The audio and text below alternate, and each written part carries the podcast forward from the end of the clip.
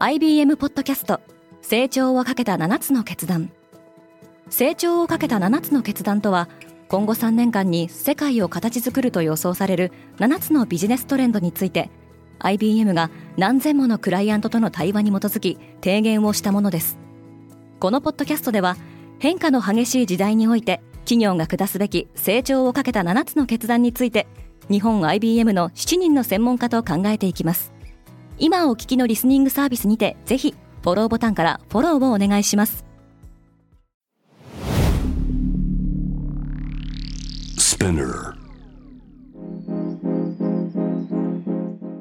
Good morning, ケリーアンです。1月25日水曜日世界で今起きていること。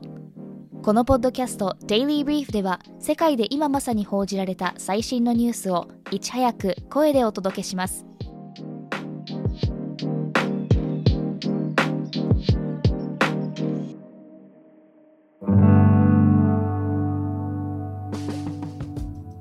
中国にも寒波が到来している。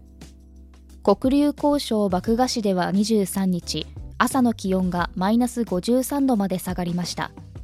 中国では2009年内モンゴル自治区のコンガ市で観測史上最低となるマイナス58度を記録していますがこれに続く寒さとなります。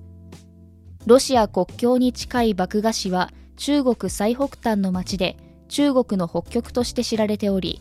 この時期は平均気温がマイナス15度程度と日中でも氷点下2桁の寒さが続くそうです。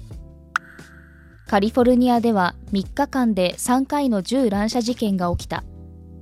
カリフォルニア州サンフランシスコ近郊で23日2カ所で銃撃事件が発生し現地警察は1カ所で少なくとも4人がもう1カ所では少なくとも3人が死亡したと発表しました。CNN は67歳の容疑者の男の身柄が確保されたと伝えています。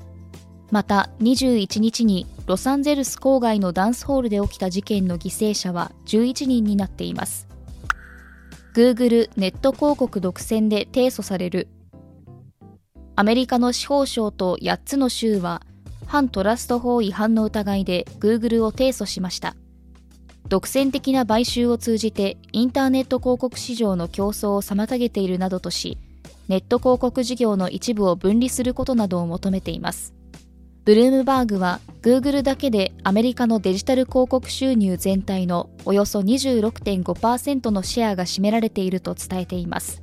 司法省は検索サービスをめぐって2020年にも同社を訴えています。アメリカとドイツの戦車がウクライナの戦況を変えるかもしれない。ウォール・ストリート・ジャーナルはアメリカのバイデン政権が主力戦車エイブラムスをウクライナに提供する可能性があると報じました。また、ドイツメディアはドイツが主力戦車レオパルト2をウクライナに供与する方針を固めたと報じました。一方、アメリカの科学雑誌ブレティン・オブ・ジ・アトミック・サイエンティスツは人類最後の日までの残り時間を示す終末時計についてこれまでで最も短い残り1分30秒になったと発表しました。同氏は最大の理由としてロシアのウクライナ侵攻を挙げています。ビル・ゲイツ牛のゲップに対抗するスタートアップに投資。オーストラリアのスタートアップ企業ルーミンエイトは1200万ドル日本円でおよそ15億円を調達したことを発表しました。天然由来の家畜の餌を開発する同社は家畜からのメタン排出を削減することを目指しています。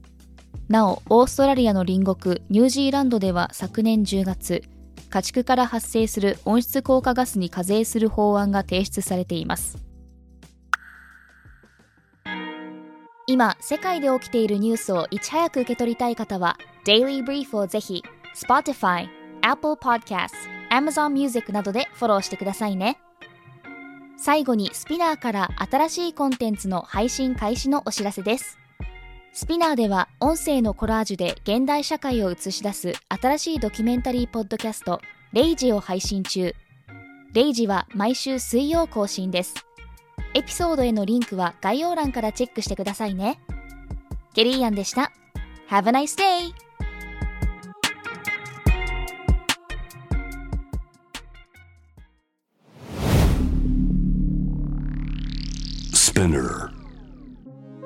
それぞれ違う立場の方に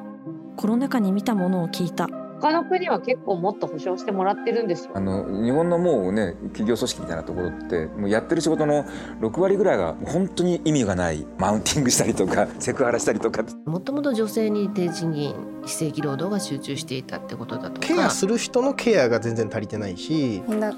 この日本社会が生きていけないってなってる特に女性はレイジシーズン1それぞれのコロナ禍。リスナーの皆様より多くのリクエストをいただいている話題のニュースを深掘りしたエピソードを週末の有料版で配信中です。今なら1ヶ月無料トライアルを実施中。詳細は概要欄に記載しています。この機会にぜひ聞いてみてくださいね。感想ご意見もお待ちしています。